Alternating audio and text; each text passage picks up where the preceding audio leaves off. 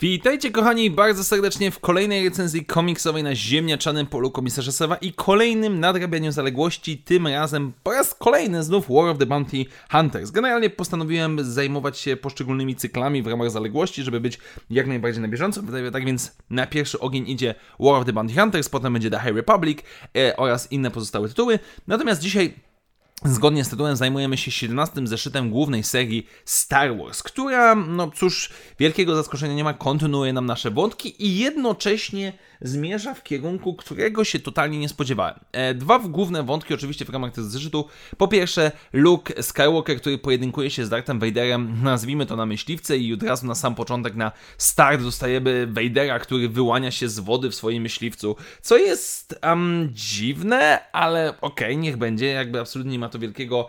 Znaczy, jest dziwne. Jest jedną z tych dziwnych rzeczy, ale dobra, nie ma aż tak wielkiego wpływu na ten zeszyt. No i później oczywiście mamy Luke'a Skywalkera, który przechytrzył swojego tatusia w lataniu, ale nadal nie jest w stanie go, powiedzmy, zastrzelić, nawet będąc za starami myśliwca, bo cały czas ma to poczucie, że nie jest gotowy na konfrontację z Vaderem. No i z drugiej strony mamy również wątek Lando, Lei i Czubaki, którzy oraz droidów, którzy są uwięzieni na pokładzie Sokoła, który, jak wiemy, z War of the Bounty Hunters 4 został, że tak powiem, wyłączony na chwilę przez ładunek sejsmiczny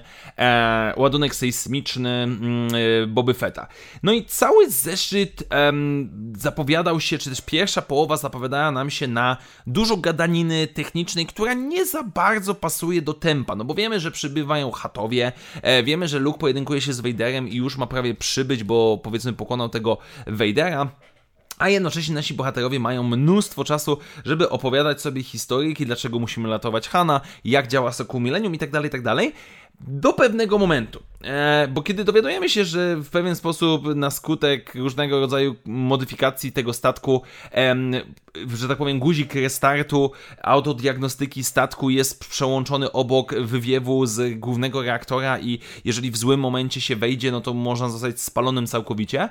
I misji tej podejmuje się Lando. Lando, który najpierw naprawia cały system, jednocześnie mając swój... Ja nazwę to dialog, bo technicznie rzecz ujmując można było powiedzieć, że to jest monolog, ale ja cały czas wierzę, że L3 go słucha, ponieważ on rozmawia, przeprasza L3, czy powiedzmy bebechy samego Sokoła Millennium, czyli jak wiemy właśnie L3. Później mamy jego rozmowę z Leją na temat, jak Lando jest postrzegany przez różnych ludzi, co właściwie oznacza bycie Lando i że tak naprawdę no, nie jest to aż tak zły człowiek. I sam zeszyt przez pierwsze kilka stron zapowiadał mi się jako, no dobra, lekki akcyjniak, bo Luke versus Vader, z drugiej strony mamy naprawienie tego nieszczęsnego Sokoła i dużo gadania, ale finalnie powiedziałbym, że dostajemy to, co ja absolutnie uwielbiam w tej serii komiksowej. I wiem, że przy ostatniej operacji Gwiezdny Blask, przy polskim wydaniu narzekałem generalnie na te komiksy, ale absolutnie... Jestem zachwycony cały czas, jak Charles Soule, który jest scenarzystą tej serii, pisze Lando. Dialogi z Lando, dialogi, które przeprowadza Lando, rozmowy, całe podejście do charakteru tej postaci, która gdzieś tam przestaje być postrzegana przez innych jako ten samolubny koleś, tylko ten, który jak trzeba, jak gra jest warta świeczki dla niego, to on stanie do walki. Dla mnie to jest absolutnie piękne, to jest rewelacyjne, to jest coś, co... niesamowicie podoba mi się i kilka, mamy jakby, wiecie, jesteśmy w środku akcji, tak, gdzieś tutaj za chwilę Imperium może przejąć Hana, za chwilę chatowie, ktoś tam jeszcze, a jednocześnie dostajemy dialog, który teoretycznie nie do końca nam pasuje z tym wszystkim, ale ja jestem zachwycony tym, jak to wygląda. No po prostu nie jestem w stanie powiedzieć temu nie, najzwyczajniej w świecie. I jakkolwiek rozumiem zarzuty zarówno do serii Star Wars, jak i również zarzuty do War of the Bounty Hunters, ta przemiana Lando, która też nie jest do końca taka super rewelacyjna ogólnikowo, bo jak kończyliśmy historyczne operacje Gwiezdny Blask, no to Lando był raczej przeciwko rebelii, a tutaj na skutek przygód z Leją, ekipą, z Crimson Dawnem niby staje się coraz lepszy, ale i tak to kupuję. I tak jestem zachwycony, bo...